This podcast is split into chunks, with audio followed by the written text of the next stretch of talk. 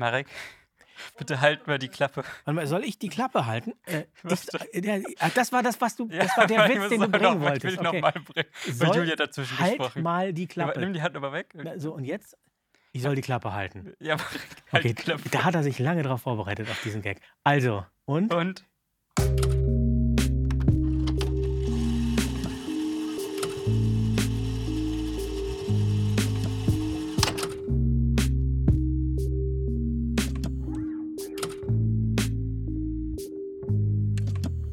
Willkommen zur dritten Folge von Zeilenflimmern. Mir gegenüber sitzt der gute Marek Helsner. Hi Marek, grüß dich. Hi Niklas, äh, wie immer freue ich mich sehr, wieder hier sein zu dürfen, zu können.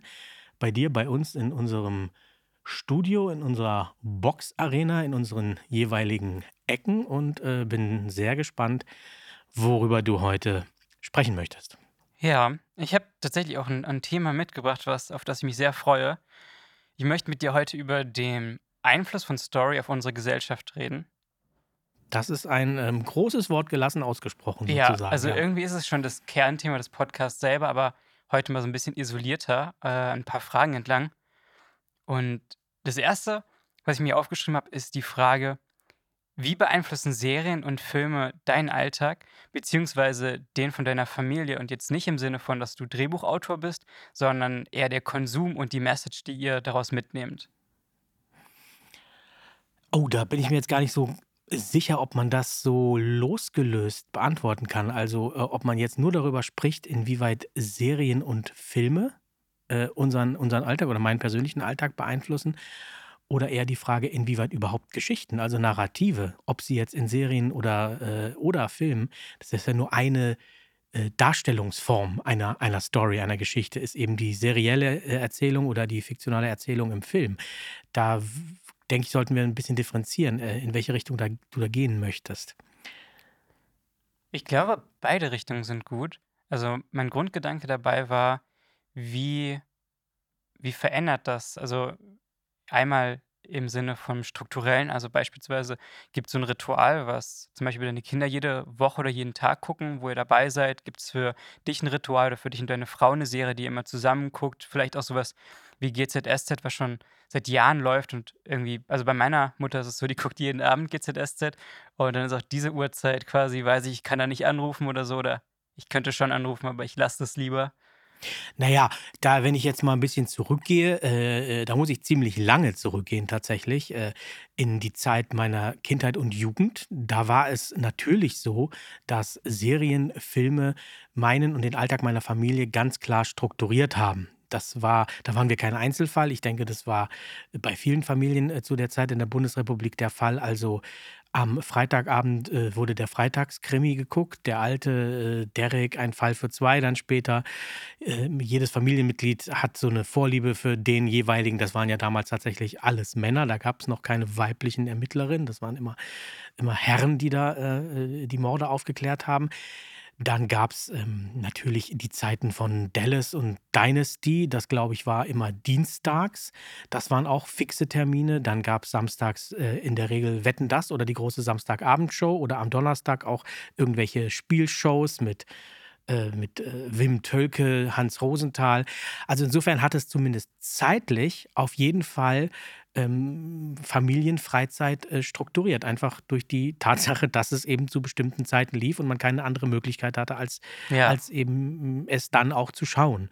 Und natürlich hat es dann auch äh, nicht nur zeitlich, sondern auch inhaltlich viel bewirkt, weil äh, man über diese über das Gesehene sich auch ausgetauscht hat, sowohl in der Familie als auch dann ähm, am nächsten Morgen auf dem Schulhof äh, während der Arbeit, wenn irgendwas besonders spektakulär war oder, oder nicht. Äh, insbesondere, insbesondere bei diesen, äh, das war ja dann so in den 80ern, diese amerikanischen ähm, Cliffhanger-Serien, äh, wie eben vor allen Dingen Dallas und Dynasty, Ja, die haben ja. schon ähm, einen großen Impact gehabt. Aber das könnte man jetzt also beliebig fortsetzen. Alles, äh, die Vorabendstrecke mit Colt Sievers, äh, ein, äh, mit, mit Herz und Handschellen oder wie das alles hieß. Oder dann gab es schon als Kind nachmittags Kimba, der weiße Löwe, die Biene Maya und all solche Sachen. Also das hat tatsächlich, man hat auch ähm, seine Spielplatzzeiten danach strukturiert, weil man wusste, jetzt muss ich rein, weil ich sonst die neue Folge von Biene Maya verpasse oder von Pinocchio. Das, ähm, das war so. Aber ich sage ganz bewusst, das war so. Da muss ich sehr lange zurückgehen, weil das hat sich komplett verändert, sowohl jetzt für uns äh, als auch für, für meine Kinder. Das findet in der Form überhaupt nicht mehr statt. Ja, jetzt wo du es ansprichst, ähm, also bei mir ist noch gar nicht so lange her. Also ich weiß noch früher in der Schulzeit, ähm, sind wir aus der Schule zurückgekommen und dann ganz klassisch erstmal, ich, ich weiß nicht die korrekte Reihenfolge, aber Sachen wie Dragon Ball Z, Pokémon, solche Sachen liefen immer auf RTL 2. Das war so 14 bis 16 Uhr dieser Raum, vielleicht ein bisschen früher. Und ähm, 18.10 Uhr war auch mal ganz wichtig, da liefen nach den 18 Uhr Nachrichten auf ProSieben immer die Simpsons, die ich auch, glaube ich, ganz lange regelmäßig geguckt. Ähm, oder auch gut im Nachmittagsprogramm. Das war dann irgendwann, wenn man aus diesen Cartoon-Sachen, also da nicht mehr so ganz Interesse dran hatte, da ging das rüber zu Sachen wie Big Bang Theory, How I Met Your Mother, Scrubs, solche Sachen. Ähm, also das war, ich nach der Schule war das eigentlich immer die Sache, die man dann geguckt hat und auch so, so non-linear. Also die haben ja auch eine große Story, aber man hat die nicht so geguckt, wie wir jetzt heute eine Serie auf Netflix gucken. Also so ganz nacheinander, sondern man, manche Tage hatte man nachmittags Zeit und hat das dann geguckt und manche Tage nicht. Also das waren alles so Filme äh, bzw. Serien, die, die man nonlinear, also ich habe die zumindest nonlinear geguckt und ich habe mir jetzt nicht jeden Donnerstag oder jeden Tag irgendwie nachmittags die Zeit dafür genommen, um immer auf dem Stand zu sein, aber es hat sich auch, glaube ich, über drei, vier Jahre gezogen, dass man irgendwann fast jede Folge doppelt gesehen hat und dann im Kopf diese große Story zusammengesetzt hat. Aber wenn du meinst äh, RTL 2 oder äh, was, was das jetzt äh, auch immer gewesen ist, das heißt ja aber dann schon, dass du zu einer bestimmten Zeit äh, dich eingefunden hast vor dem Gerät und geguckt hast, weil das ist ja linear. Oder, oder habe ich das jetzt ich falsch mein, verstanden?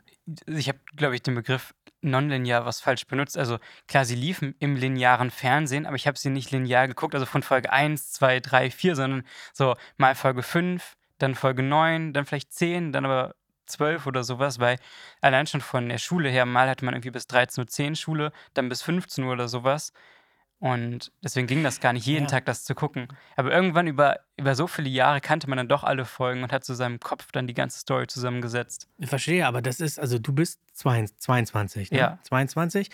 Ähm, das ist äh, äh, interessant und schließt so ein bisschen den Bogen zu diesem dem großen Thema, inwieweit eben ähm, Social Media oder eben die nonlineare oder die permanente Verfügbarkeit von fiktionalen Inhalten letztlich auch unser, unser eigenes Narrativ, unseren Alltag und, und äh, unsere Sehgewohnheiten verändert. Also mit 22 sagst du, hast du noch viel als Kind eben, auch wenn nicht regelmäßig, aber doch zu bestimmten Zeiten äh, dir angeschaut und äh, deinen Alltag äh, mehr oder weniger auch danach strukturiert. Wenn ich jetzt äh, zu meinen Kindern gucke, meine älteste Tochter ist, wird jetzt 17, die hat in ihrem Leben noch nie, außer es sind jetzt Sachen, die von mir sind tatsächlich, also und die laufen halt alle im linearen Fernsehen, die hat noch nie, und mein Sohn mit äh, jetzt 14, noch nie lineares Fernsehen geguckt, wenn es nicht irgendwie ein äh, sowas war wie eine Fußballweltmeisterschaft, ein Mhm. Fußballspiel jetzt im Falle meines Sohnes oder ähm, Nachrichten, äh, hin und wieder auch mal Dokumentation, aber fiktional äh, ist den, äh, haben die auch überhaupt, also keinerlei Kenntnis, was da läuft, wann was läuft. Das ist für sie auch völlig absurd. Also alles, was an fiktionalen Inhalten, an Narrativ, an Erzählung Mhm. äh, sie prägt, sind Inhalte, die entweder über, über Social Media, über ähm, eben die gängigen Plattformen, über, über YouTube, Webserien oder eben die großen Streamer laufen, wo man halt äh, schauen kann, wann man möchte. Also da hat sich, da hat sich, hat sich äh, sehr, sehr viel verändert und äh, ich meine, dass das auch viel eben, allein die Tatsache, dass du deinen Alltag für einen bestimmten fiktionalen Inhalt strukturierst oder nicht, macht ja was mit dir. Ich denke gerade drüber nach, ob ich das wirklich so gemacht habe oder ob das eher so war, ich komme von der Schule und ich bin erstmal kaputt und schalte erstmal Fernseher ein und mache dann später die Hausaufgaben oder so. Und ich glaube, das hat sich irgendwie so daraus ergeben und nicht, dass ich meinen Alltag so danach strukturiert habe. Wobei, also, ich glaube, das hat auch nicht, es war nicht so wichtig bei diesen Sachen, weil man halt auch die Folgen für sich immer gucken konnte. Ähm, wie auch bei, bei Tatort oder ähm, den Sokos ist ja auch so eine ganz große Story, wie die Charaktere sich weiterentwickeln. Aber auch eben jede Folge für sich kann man alleine gucken. Und das würde ich jetzt sagen, ist jetzt bei sowas wie Game of Thrones oder ähm, anderen Serien, großen Serien, Breaking Bad etc. nicht ganz so möglich, dass man die einzelnen Folgen guckt. Dann sind, glaube ich, mehr Fragen als Antworten da. Und dann wiederum, um jetzt nochmal zu Game of Thrones zu kommen, das ist ja noch gar nicht so lange her, dass das geendet hat mit der achten Staffel. Und da weiß ich, auch ein paar Leute, die jetzt gerade hier mit im Studium-Team sitzen, dass wir uns verabredet haben, ähm, weil da kam die Folge irgendwie immer, ich glaube, montags oder sowas auf Sky raus. Wir haben uns Sky-Ticket geholt, haben uns alle zusammen getroffen mit Nachos etc. und dann immer diese Folgen geguckt. Ähm, also da haben wir wirklich dann Termin und alles für gemacht. Aber das ist, glaube ich, echt eine Ausnahme in unserer Generation, dass man das so gemacht hat. Naja, das habt ihr so gemacht, weil es äh, äh, zu dem, ich bin mir jetzt nicht ganz sicher, wann das äh, gestreamt wurde, aber zu dem Zeitpunkt wie war denn das? Da gab es einfach keine andere Möglichkeit. Da gab es pro Woche eine Folge ja. auf Sky und das war für euch die Möglichkeit, das, äh, das sehen zu können. Ja, das ist, äh, stell dir vor, das wäre auf Netflix gelaufen oder auf Amazon und ihr hättet von vornherein alles gucken können. Dann hättet ihr sicherlich euch nicht einmal die Woche verabredet, sondern mhm. hättet euch Montagabend äh, verabredet und, und irgendwann am Donnerstag ja. früh wärt ihr dann irgendwie mit Ringen unter den Augen aus dem Haus gekommen oder irgendwie sowas. Und das meint, weißt du, das meine ich. Das ist, ich will das, wie immer, mir geht es immer nie um eine Wertung, aber äh, so dafür, dass, dass wir für uns auch eine Sensibilität entwickeln oder darüber einfach nachdenken, was das bedeutet, wenn du, wenn du jetzt deine, äh, dein, deine Lieblingswelt, deine, dein, deine Lieblingsnarrativ ja. äh, zu der Zeit wie Game of Thrones, was auch immer es ist, was es jetzt mit deinem Hirn, mit deinem, mit deinem kognitiven Apparat sozusagen macht, wenn du weißt, so jetzt gibt es am Ende diesen unfassbar brutalen Cliffhanger, der mich nicht schlafen lässt, aber ich muss jetzt eine Woche warten. Boah, ich muss ist, eine Woche lang, natürlich, ja Folter. Das aber ich bei Dark auch. So, aber du musst dann mit, mit, dein, mit den Leuten, die mit dir sozusagen in einer Schicksalsgemeinschaft sind, mhm. ja, dann kann man sich natürlich austauschen. Man hat Material, worüber man sprechen kann. Man kann sich vorbereiten. Man schafft sich selber eine Rampe und weiß, okay, und dann meinetwegen nächsten Dienstag 21 Uhr ist es wieder soweit. Habt ihr das früher auch gemacht? Ja, natürlich. Ich will nur darauf hinaus, was das, was das mit deiner Wahrnehmung macht, wenn du jetzt in einer in einer, äh, in einer, in so einer, einer, einer, fiktionalen Insel der scheinbar Seligen lebst, ja, wo du immer dein Belohnungszentrum okay. wie den Instant Gratification Monkey sofort aktivieren kannst, ja. Du brauchst diese, du brauchst diese Wartezeiten nicht mehr. Du brauchst auch nicht mehr diese, das sind ja auch tatsächlich, also Frustrationen, also für jemanden, der wirklich Cineast ist, sind das ja existenzielle Krisen. Was für einen Begriff hast du gerade? Cineast? Cineast, Was Menschen den werde ich mir merken.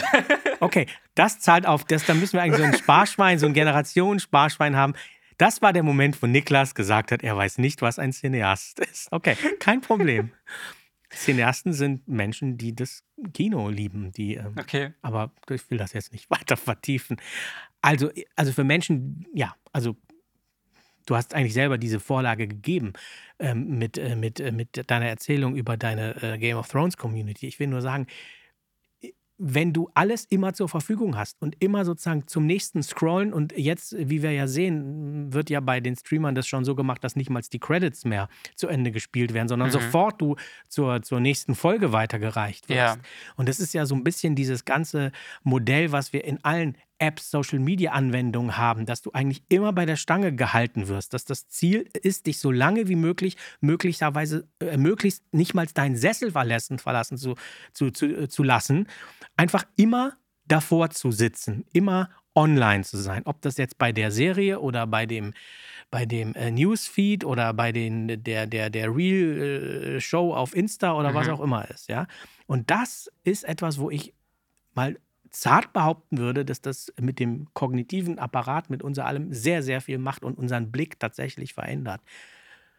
Ja. Ob zum Besseren oder zum Schlechteren ist jetzt nochmal ein anderes großes Thema. Ja? Ich muss gerade an so ein Buch denken, das haben wir in der Schule gelesen. Ähm, A Brave New World hieß das. Ja, Klassiker. Ja, also da ging es ja auch darum, dass die dauernd vollgepumpt waren, also mit Drogen. Aber ob wir jetzt Drogen nehmen oder irgendwie Serien, die machen irgendwie das Gleiche mit uns, dieses Dopaminzentrum, was du meintest. Okay, ja, verstehe. Ja, und vor allen Dingen dann ist eben dann die Frage, wenn du da, wenn du sozusagen äh, kognitiv so sozialisiert wirst, wenn das das ist, beispielsweise jetzt äh, Generation meiner Kinder, die dann offenbar diese fünf, sechs Jahre, die zwischen euch liegen, machen dann nochmal wahnsinnig viel mhm. aus, ja. Ähm, okay, was ist dann, wenn man dann irgendwann sozusagen das Belohnungszentrum nicht mehr sich belohnen lässt, wenn man dann einfach sagt, gibt es nicht mehr. Also was, ja. was, wo, wo führt das hin? Also mir fallen direkt zwei Sachen zu ein. Einmal, was ich noch zu eben sagen wollte.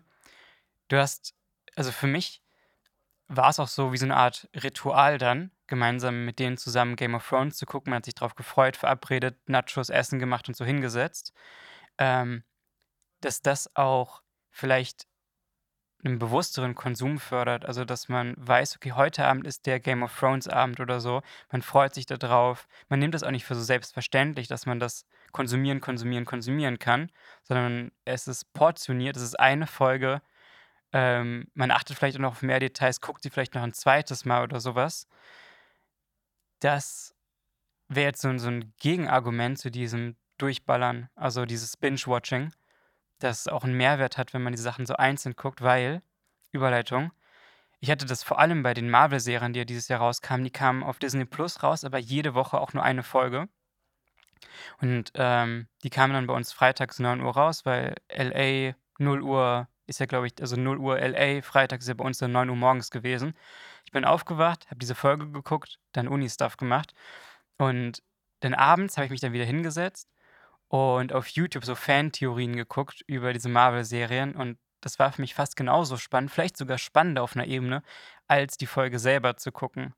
Was für mich jetzt ganz stark nochmal sagen würde, dass ich eigentlich dieses portioniertere Gucken zu schätzen weiß und irgendwie auch, glaube ich, dass, dass man als heutiger jugendlicher, junger Mann, junge, junge Person ähm, schon fast dazu gezwungen werden muss. Weil wir es halt so gewohnt sind durch die letzten Jahre, dass wir es einfach am Stück runtergucken können. Also, ähm, da bin ich jetzt ähm, fast erleichtert oder freue mich, dass das jetzt von dir kommt, diese kulturkritische Einschätzung von Binge-Watching.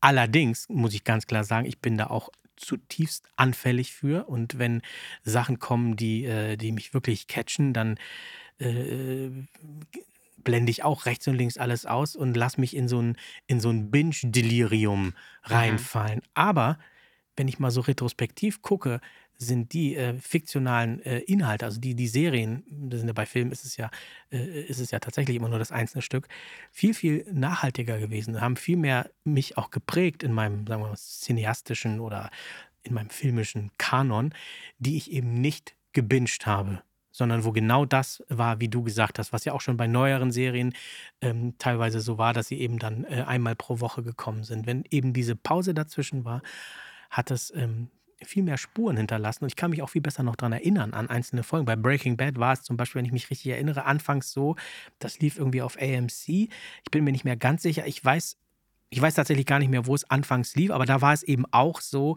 dass man es nur einmal die Woche mhm. bekam. Mhm und bei vielen anderen Serien auch. Und an sich ist das auch ein, ja, fast schon so ein, ein Plädoyer wäre jetzt etwas zu groß gefasst, aber zumindest mal so eine Sensibilisierung dafür, dass man einfach ein Bewusstsein dafür hat, was das mit einem, was es mit, mit einem macht und wie verbindend das sein kann, wenn man eben nicht immer sofort sein Belohnungszentrum, sein vermeintliches Belohnungszentrum ja. mit, mit auch so falschen Freunden belohnen kann. Und das ist Binge-Watching aus meiner Sicht. Und das ist, ja. Ist auch mehr Wertschätzung dann für, ja. für das Werk, wenn man das wirklich so mit Ritual drumherum guckt. Ähm, bei uns ist hier wieder laut am Set. Ich gehe mal gerade in mein Buch gucken, was ich hier noch dazu aufgeschrieben habe. Ähm, genau, ich hatte ja eben das erwähnt gehabt, dass ich mir auf YouTube diese Fantheorien und sowas angeguckt habe. Ähm, wie ist deiner Wahrnehmung nach so der,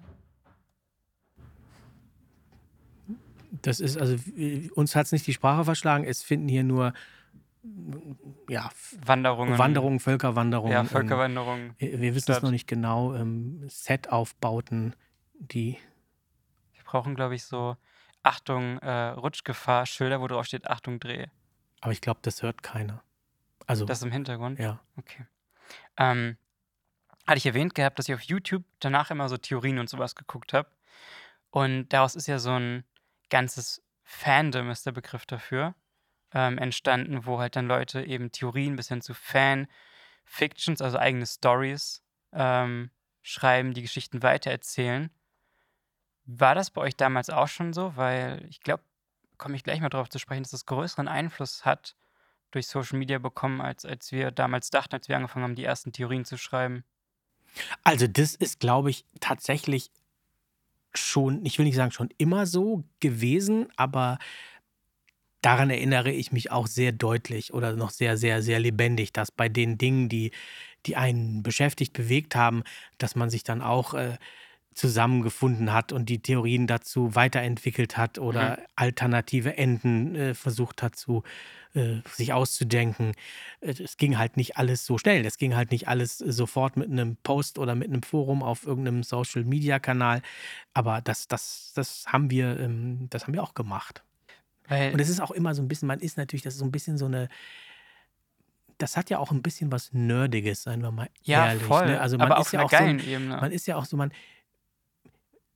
im Prinzip, man versucht sich ja in so einen exklusiven, vermeintlich exklusiven Zirkel der Wissenden zu Mhm. katapultieren, Ja. mit dem man dann seine Umwelt ähm, äh, mit noch nie ähm, gekannten Theorien konfrontieren Mhm. kann. Das hat ja auch so ein bisschen was, ja, man will sich auf eine bestimmte Weise hervor. Wir hatten das neulich mal, äh, wir hatten so eine Veranstaltung, so eine ähm, Tag der Filmstoffentwicklung, da hattest du, glaube ich, auch online zugeschaut. Da haben wir uns im, im Nachhinein auch mal auch über diese Themen unterhalten und haben auch eben festgestellt, dass es jetzt zum Beispiel bei uns, es war ein ganz großes Ding, also die Älteren unter uns werden vielleicht damit noch was anfangen können, Twin Peaks von David Lynch.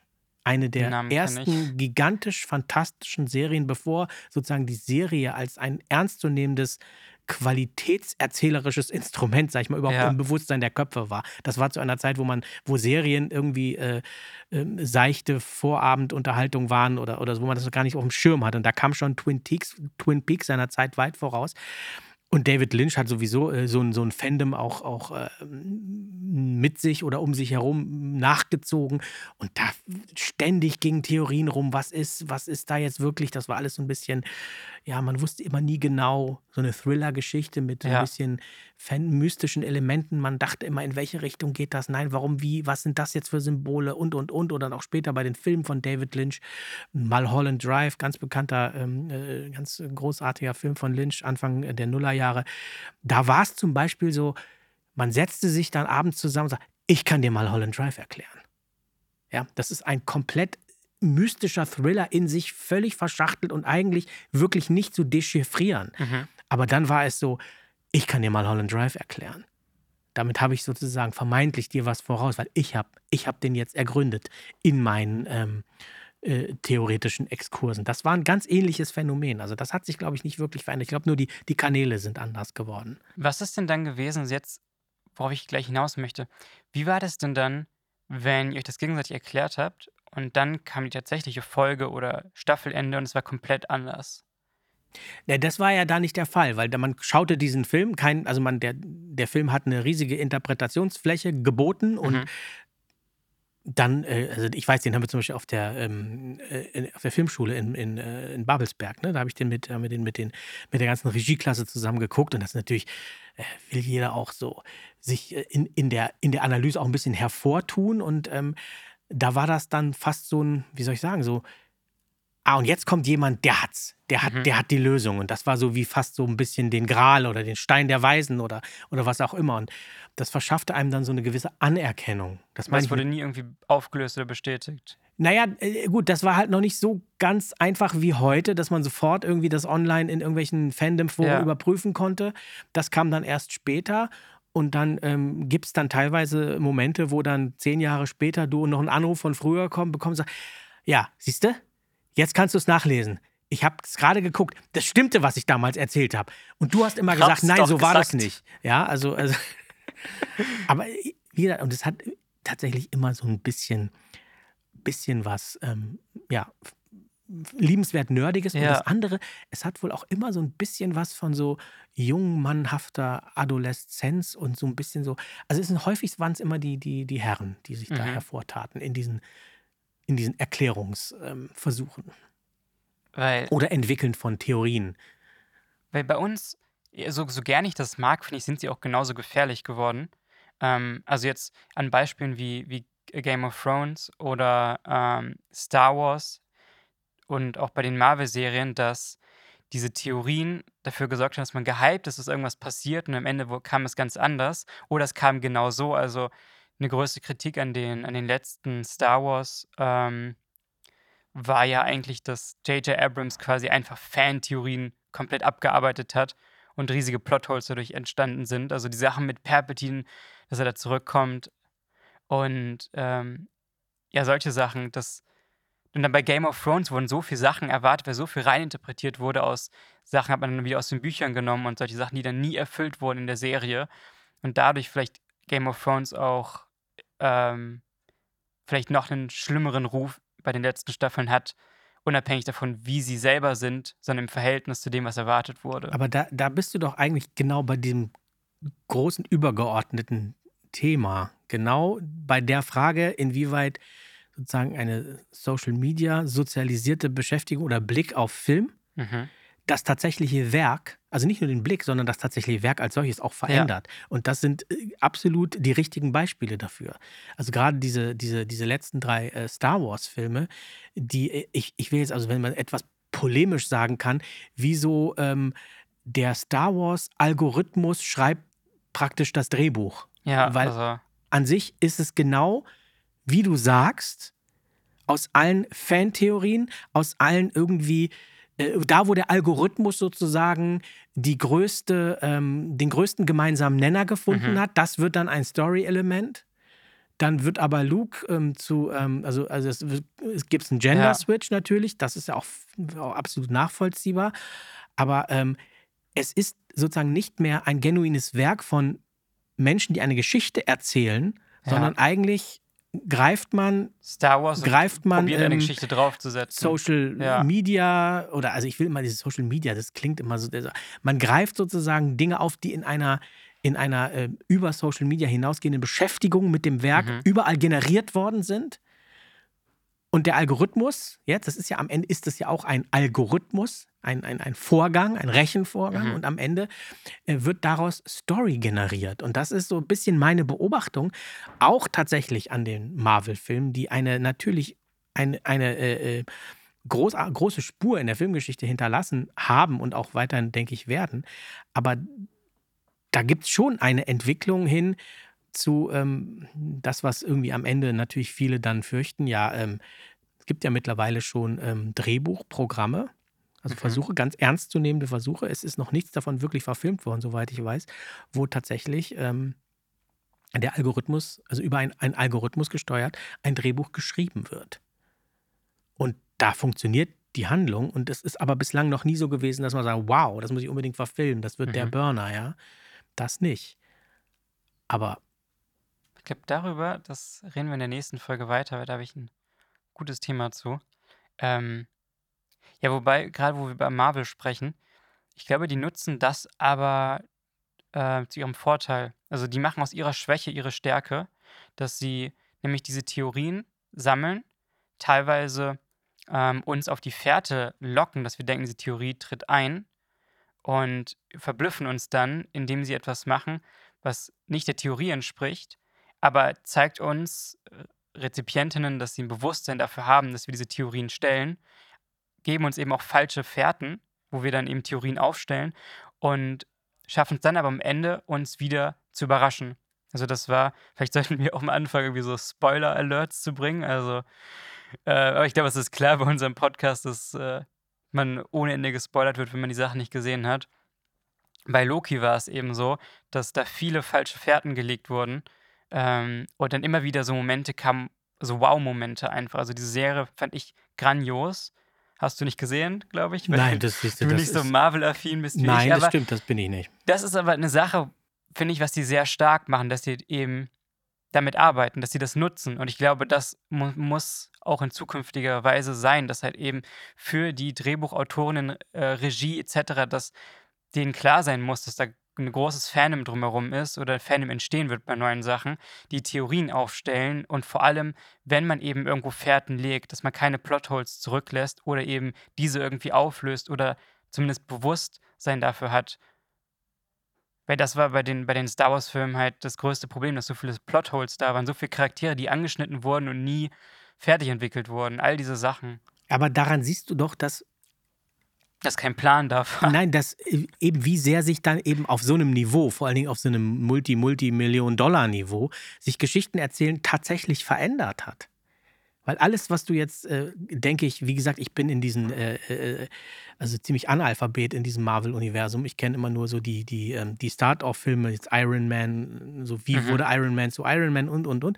Aber diese ganze Avengers-Geschichte, da bin ich wirklich ziemlich, ähm, vielleicht auch eine Generationengeschichte. Also da finde ich nicht so wirklich den Zugang, obwohl ich jetzt die frühen DC-Sachen auch sehr gerne geguckt habe oder auch, auch ähm, ja, also, aber jetzt nur wenn ich dir zuhöre, was du erzählst, wie da, wie da sozusagen Storybuilding gemacht wird, wie mhm. Geschichten entwickelt werden, dann ist das schon ein ganz klare, eine ganz klare Abkehr vom wir versuchen, eine kraftvolle Geschichte zu erzählen, ein, ein, eine starke Fabel, ein starkes Narrativ, wie zum Beispiel jetzt mal äh, die, die, ähm, die ursprüngliche Star Wars-Geschichte, was am Ende eine Familiengeschichte ist. Die, mhm. Familie, die Geschichte einer zerrissenen Familie, die, wo ganz viele Arche, ähm, Archetypen, Plot Archetypen vorkommen.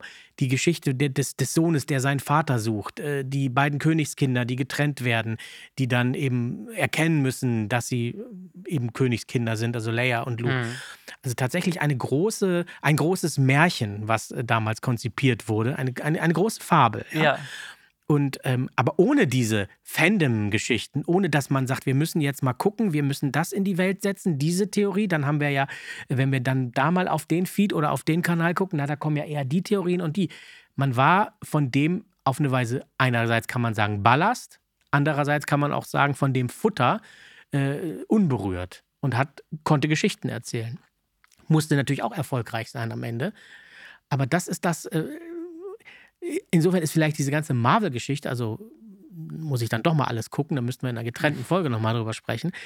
Die Frage, inwieweit eben gerade so dieser gigantische Erfolg dieser ganzen, dieses Marvel-Universums nicht eher ein klarer Hinweis oder vielleicht sogar Beleg in diese, in diese, in diese unsere große Fragestellung ist, nämlich Geschichten erzählen verändert sich, hat sich in den letzten 10, 15 Jahren auf eine, vielleicht die, die mittendrin sind, gar nicht zu erkennende unglaubliche Art und Weise verändert tatsächlich. Genauso wie sich unsere Kognition, unsere Wahrnehmung, unsere soziale Interaktion ähm, in einem unglaublichen Tempo verändert hat. Obwohl wir jetzt in unserer ganzen, äh, von unserer, der evolutionären Ausgestaltung unserer Festplatten oben im, im Hirn eigentlich noch gar, also noch nicht mal ansatzweise so weit sind. Wir sind ja Jahrtausende zurück. Und da bin ich mal gespannt, was das mit uns, was das mit uns machen wird. Ja. Ob das so weitergeht oder ob es irgendwann äh, implodiert oder explodiert. Ja, also ich glaube da, von was wir vorhin schon gesagt hatten, dieses Bewusstsein ist irgendwie so ein Wort, bewusst der Konsum etc. ist so ein Wort, der wird so inflationär mittlerweile verwendet, aber ich glaube, da ist etwas was Wahres dran, dass man halt nicht alles so für selbstverständlich nimmt und alles nur das nimmt, um das Gefühl zu bekommen, sondern auch das Werk dahinter sieht. Also Ne, wir gucken oft Serien, weil sie uns ein gutes Gefühl geben.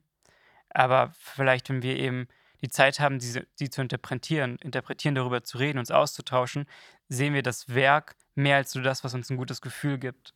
Aber was meinst du denn jetzt mit gutes Gefühl? Ja, ich meine, eine Serie, die soll ja, mh, hm, soll ja, was heißt sie soll, aber sie hat die Fähigkeit, uns einfach in eine Trance zu setzen, eine Traumwelt zu bringen. Also man macht sich die Serie an, den Film an, man vergisst die Sachen, die man für die Arbeit machen muss, den Stress, die Steuererklärung zu machen. Man vergisst all das, man ist in dieser Traumwelt, man lebt die Gefühle und Emotionen aus, der, aus dem Film, man erlebt die Story.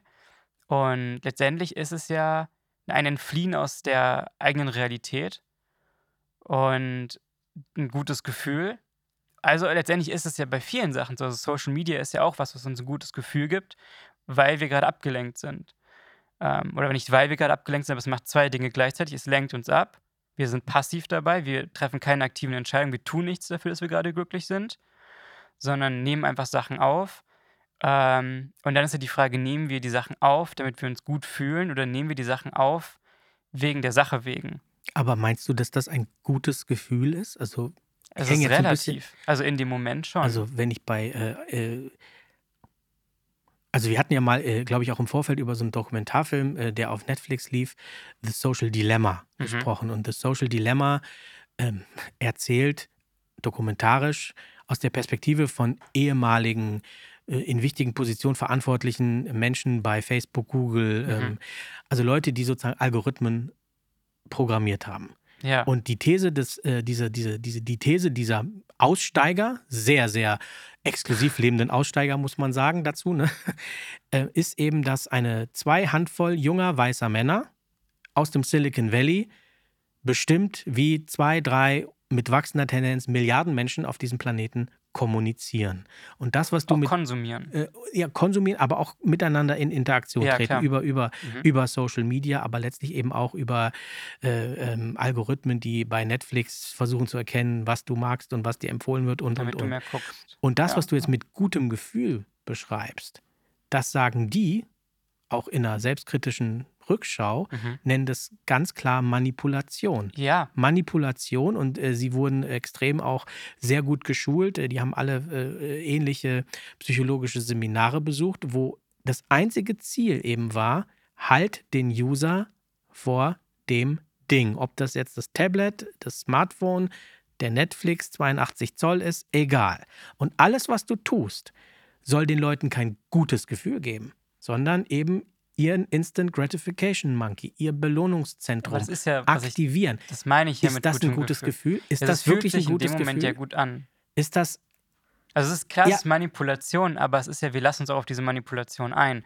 das ist andersrum gesagt, so diese, diese Frage jetzt, ähm, wenn jetzt du den Kühlschrank aufmachst und ähm, da sind zwei Becher mit Eis und dann sind da noch fünf, äh, was weiß ich, je nachdem, wie du gerade drauf bist, wie du disponiert bist, wirst du viel mehr in dich rein fressen, Ich will, als du brauchst. Und es verschafft dir vermeintlich ein gutes Gefühl. Und das ist ganz, natürlich ganz archaisch, ganz tief verwurzelt. Wenn du äh, vor 30.000 Jahren, wenn Niklas dann irgendwie durch den Teutoburger Wald ging und dann war auf einmal irgendwo an einem Baum, der war voller Feigen und dann hast du, oh, ist ja krass, das ist total selten, Feigen, oh, jetzt gibt's den. Da hau ich mir alles rein, weil du wusstest, dass du es wahrscheinlich über Monate nicht mehr bekommen wirst. Gutes Gefühl, Stichwort. die Beeren Und essen. dieses, diese Disposition ist ja immer noch in unseren Köpfen, in unserer Art und Weise, wie unsere Synapsen miteinander vernetzt, äh, ver, äh, ver, äh, verbunden sind, vorhanden. aber was und deswegen würde ich dieses gute Gefühl mal wirklich. ich sage das auch mit, mit Einführungszeichen. Ähm, wobei, was mir dazu gerade auch einfällt, ist, wenn ich auf Netflix bin, also diesen Netflix-Account, diese Seite mit dem Kühlschrank vergleiche, habe ich manchmal das Gefühl, der ist so voll, dass ich gar nicht weiß, was ich essen soll und dann den Kühlschrank wieder zumache. Das ist, ha, äh, das ist tatsächlich, äh, wenn ich jetzt mal so die Entwicklung von Netflix ähm, betrachte. Mhm. Also wie gesagt, Netflix, ich weiß nicht, ob du das weißt, war ja früher ein äh, Verleih, äh, Versand von DVDs. Ne? Ja. Haben, du konntest dann immer DVDs bestellen, die schickten dir die, du gucktest die und schicktest die wieder zurück. Und verdient haben sie natürlich, weil viele Leute vergessen haben, zurückzuschicken Mhm. oder viel zu spät oder die Dinger kaputt gingen. Und irgendwann haben sie eben gesagt, okay, wir müssen jetzt eigenen Content produzieren und den auf den Streamer stellen. Und das erste Ding war, war ähm, ich glaube, House of Cards, damals mit Mhm. Kevin Spacey. Und ähm, ähm, hier, ähm, jetzt habe ich kurz hier.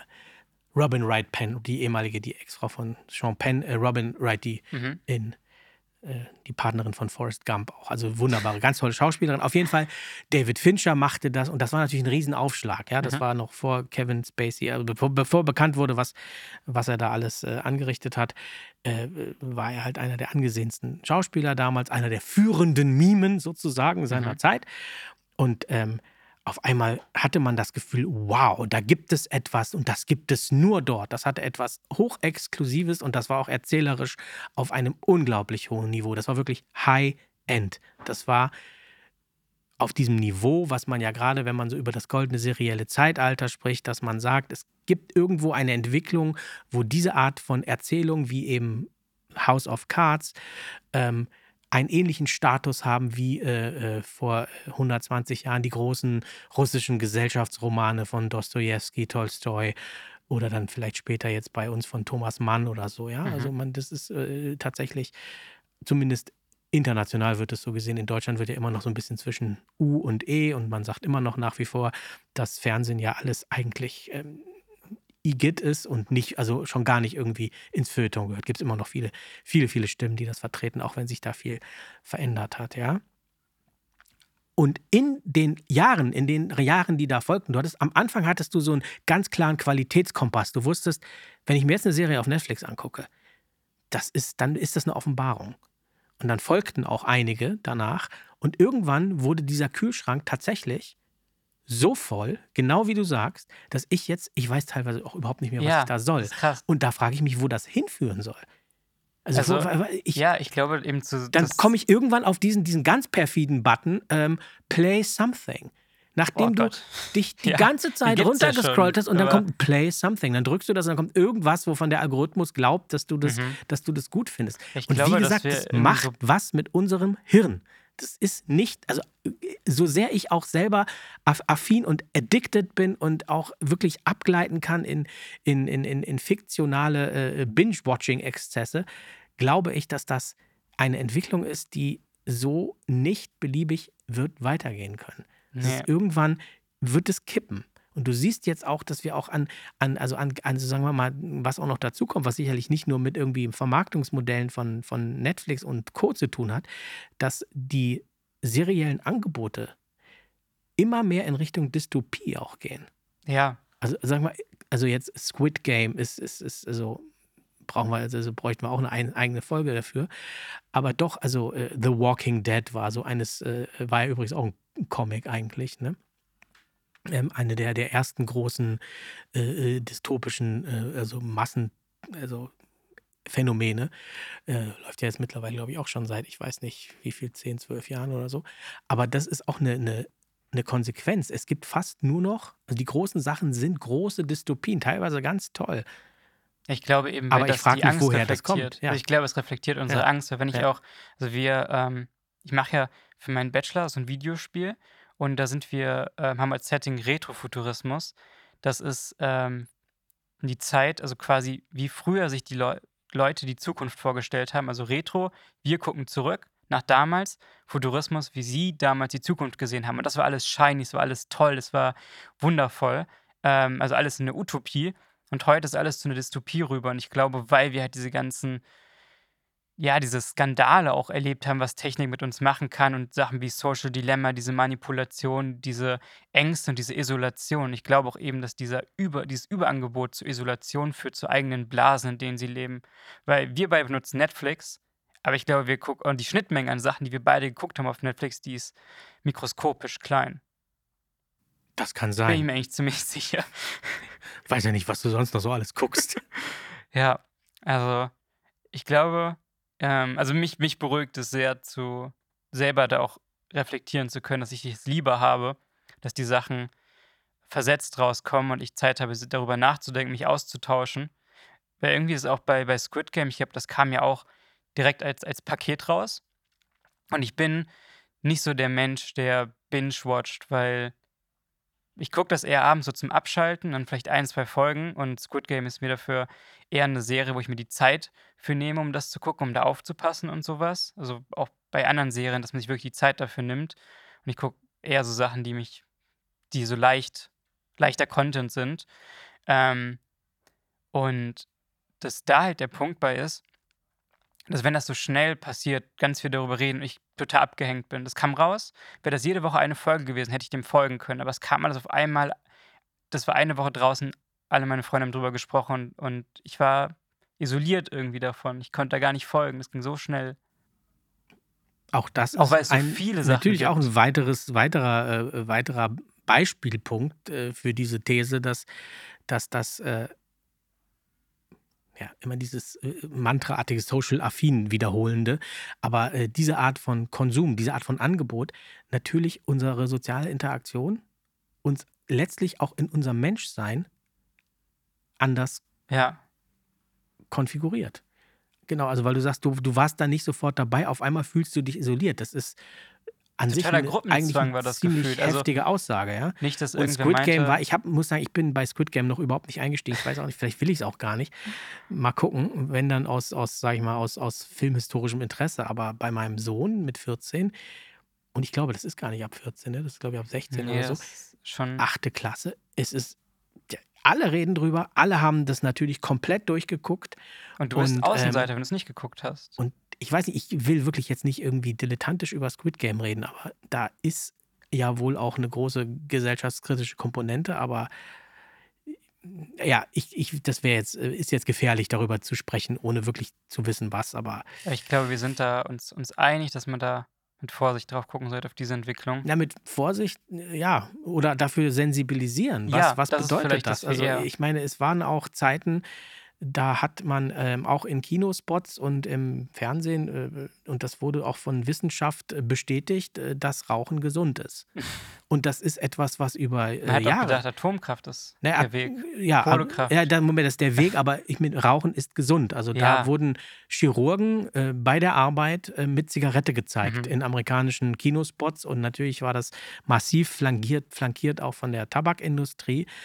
Äh, es wurden in Zeiten, als du eben noch nicht auf der Welt Ja. warst, äh, wurden in Talkshows in, in, im deutschen Fernsehen wurde natürlich getrunken und es wurde vor allen Dingen einfach geraucht Ja. im internationalen Frühschoppen morgens um 12 oder in drei nach neun oder wo auch immer, kamen Menschen zusammen und rauchten. Das war völlig normal. Mhm. Also der Weg auf eine Zigarette, auf eine Verpackung zu schreiben, Rauchen ist tödlich, war ein sehr langer. Trotzdem wird weiterhin geraucht. Ich will auch nur sagen, da hat sich ein Narrativ, sozusagen Ja. eine Verabredung, die man getroffen hat, verändert. Die Story davon. Nämlich, ähm, Rauchen ist doch nicht so gesund. Ja? ja. Und die Frage, die ich damit verbinde, ist, kommt man vielleicht irgendwann auf so einen Punkt, wo man sagt, Social Media oder diese Art von permanentem, immer weiter, immer weiter, sofort Belohnung und noch und noch und noch mehr, Ich glaube, wir sind da ist schon, dass vielleicht nicht, also ich meine, klar, es gibt auch darüber jetzt schon viel Literatur von Manfred aber es ist Spitzer. nicht der Konsens. Aber es ist kein ja. Konsens. Ja. Es ist nicht, da sagen viele, ja, du bist da, du bist einfach zu alt, du hast, ja komm, du hast doch keine, also höre ich Mhm. mir ja auch schon an. Und ich würde es eher mal als Frage formulieren. Also ich bin da sehr gespannt, ob nicht irgendwann zum Beispiel sowas ist, dass man sagt, also eigentlich Social Media, WhatsApp, Insta eigentlich erst ab 18. Das klingt aus heutiger Sicht völlig bekloppt. Wahrscheinlich wird es auch nicht passieren. Da gibt es auch eine gigantische Marktmacht dahinter, die Doch, das alles tut, das zu verhindern. Aber who knows? ich muss gerade so, so ein bisschen daran denken, ähm, so die Situation, ähm, beispielsweise, ob wir irgendwann dahin kommen, dass Leute sich auch dafür rechtfertigen müssen, dass sie einen Verbrenner fahren. Also, dass irgendwie so Konsens ist, alle von Elektroautos, jemand hat noch einen Verbrenner und sagt, ja, ich habe einen Verbrenner, ähm, aber ich fahre den auch nicht so oft, nur einmal die Woche, weil es mir Spaß macht und solche Sachen. Und das vielleicht auch irgendwann wieder, ich meine, der Trend geht ja auch beim Fleisch dazu, dass, dass es immer weniger gegessen wird und man auch irgendwie mal in so eine Rechtfertigungshaltung kommt oder Leute sich da gefühl, fühlen zu rechtfertigen, wenn die sagen, ja, ich esse das nur einmal die Woche oder dann vom guten Metzger, ob man dann sagt, ja, ich gucke auch nicht so viele Serien, aber dann echt nur die guten oder mit generell Social Media. Also ich- vielleicht ist das einfach diese Entwicklung von, von Sachen, also die kommen, kommen rein, werden in die Gesellschaft aufgenommen, Lobbys entstehen, sie werden gepusht und irgendwann merkt man, okay, die wurden so sehr gepusht, dass es zu viel ist, dass es einfach eine Grenze überschritten hat. Dieser Rahmen, in dem es gesund ist, man sagt ja immer, die, die Menge macht das Gift, dass diese Menge überschritten wurde und dann die Reflexion der Gesellschaft stattfindet und sagt, okay, wir müssen wieder einen Schritt zurückgehen oder uns vielleicht sogar weiterentwickeln zur nächsten Phase davon. Was ist das Elektroauto des Social Medias? Das ist, äh, das ist eine gute Frage, das Elektroauto von Social Media. Wobei ich persönlich glaube, dass nur mit Elektromobilität, so sehr ich äh, sie begrüße, auch äh, lange nicht ähm, die Probleme gelöst werden. Das, Oder was ist das äh, Vegan-Sein von Social Media? All diese Fragen. Oder was ist das, das äh, Ersatzprodukt, das fleischfreie Ersatzprodukt von Social Media? Ich glaube, da werden solche, solche Fragen. Da sind auf wir mittendrin. Ebene wir, haben, passieren. wir sind da noch in einer, äh, wirklich nach wie vor in einer mit einer massiven Geschwindigkeit rollenden Erprobungsphase. ja, aber auch äh, rein mal so monetäre Fakten, dass damals, das ist jetzt auch schon zehn Jahre her, als wir diese große ähm, Euro-Krise hatten und ähm, diese vermeintlich diese, diese Staatsverschuldung in Griechenland, wo dann die Deutschen immer auf die, die Griechen geschimpft haben, auch wobei, naja, also war, fand ich auch eine sehr äh, bigotte Geschichte. Aber äh, worauf ich hinaus will, dass Apple damals mit seinem Festgeld den gesamten Staatshaushalt Griechenlands hätte ohne Probleme sanieren können. Das zeigt mal so, wie Relationen sind. mhm. Also auch wie so, äh, so, eine, so ein Machtparallelogramm sich verschoben hat. von Gesellschaft Von, zu also von, von wohin Macht, Ja. na, wohin, wohin einfach natürlich monetäre Macht gewandert Mhm. ist. Und die ist natürlich bei diesen Konzernen, bei diesen Big Four, die ähm, allein schon aufgrund ihrer Marktkapitalisierung eine solche Macht haben, dass, ähm, ja, dass sie einfach Dinge durchsetzen können. Ja. Auch wenn da jetzt nicht irgendwie die bösen lemurenartigen Monster überall an irgendwelchen Hebeln sitzen. Ja. Das, es passiert einfach, ja. Ich Und das glaube, ist- dass da, da reißen wir langsam eine Sache auf. Da sollten wir in einer anderen Folge nochmal drauf zu sprechen kommen. Aber ich glaube, dieser, dieser Punkt mit dieser, einmal die Frage, was ist das, das Vegan-Sein oder das Elektroauto der Social Media, des Social Medias, ist, finde ich, eine interessante Fragestellung, worüber wir auch nochmal reden können. Und äh, für mich nehme ich ganz fest mit eben dieses Sensibilisieren und dieses Bewusstsein entwickeln dafür, zu gucken und auch vielleicht daran zu denken, trotz dass ich die Credits überspringe, dass hunderte von Menschen da drin involviert sind, ähm, dass da viele Stunden Arbeit drin stecken und ich gucke das vielleicht in 20 bis 40 Minuten. Ja, oder viele auch nicht mal, weil die dann nur zu den guten Stellen vorscrollen. Also. Das ist ja noch schlimmer. Ja, auch dieses Intro überspringen. Also zum Beispiel, ich gucke ja, ähm, ist ja hier kein Geheimnis, gerne Anime und äh, die geben sich so viel Mühe bei den Openings. Und das zu überspringen, tue ich manchmal schon. Und dann im Nachhinein denke ich mir, das ist doch eigentlich cool. Das ist doch sehr gut gemacht und auch, auch unterhaltsam in sich, aber irgendwie will man dann doch direkt zum, zum Fleisch. In dem Sinne, danke dir, Marek. Danke, Niklas. Dann bis zum nächsten Mal. Und danke fürs Zuhören. Und ähm, ja, wir würden uns sehr freuen, wenn ihr beim nächsten Mal wieder dabei seid. Und uns natürlich folgt auf Spotify, Soundcloud, YouTube, Instagram und ja, ne, diese ganzen tollen, Was super sozusagen genau wieder dann diese, äh, diese Brücke schlägt. Oder wie sagt man da, wo sich die Katze in den Schwanz beißt? Oder wie sagt man? Genau, also wir reden darüber und reden kritisch darüber Ja. und sind aber auf Spotify, auf Wie nennt YouTube, man auf das? Ko Soundcloud. auf, kognitive Dissonanz, nein, glaube der ich. kognitive, ja, Schon irgendwie so die Richtung. Naja, zumindest aber danke klar. fürs Zuhören, oder? Vielen Dank und Ja. bis zum nächsten Mal. Macht's gut. Ciao. Tschüss. Das war jetzt ewig lang, oder? Ich habe die ganze Zeit nur gesehen, wie Lars da so zeigte, hör auf.